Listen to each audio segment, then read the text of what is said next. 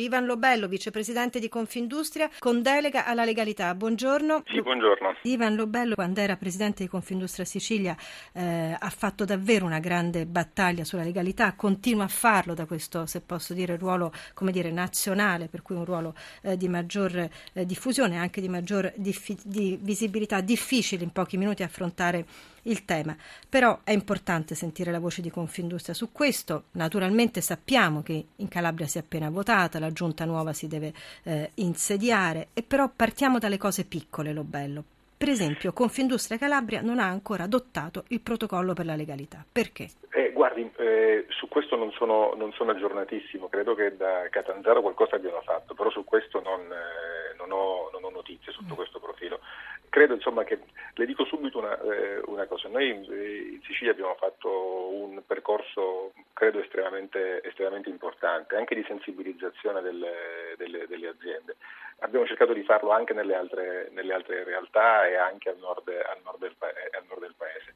Però qui c'è un problema serissimo. La, la società di cui stiamo parlando di Demassi è una società che sta in un, in un territorio molto, molto, complicato, molto complicato perché Gio Tavolo, come ha detto benissimo il mio, collega, il mio collega imprenditore, è uno degli snodi importantissimi dei traffici dell'Andrangheta che oggi è la, organizzazione criminale eh, più rilevante non solo in Italia ma a livello, a livello, a livello mondiale.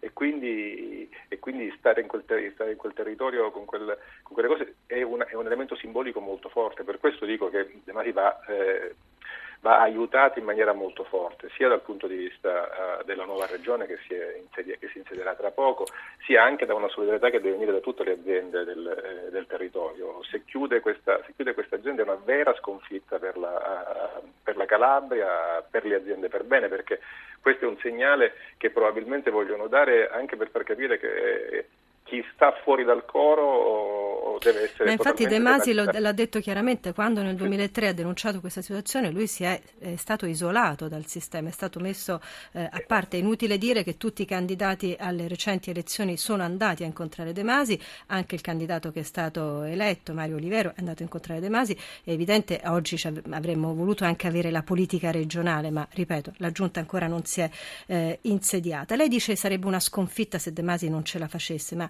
sarebbe una, una sconfitta, io credo, per l'imprenditoria nazionale, non solo locale.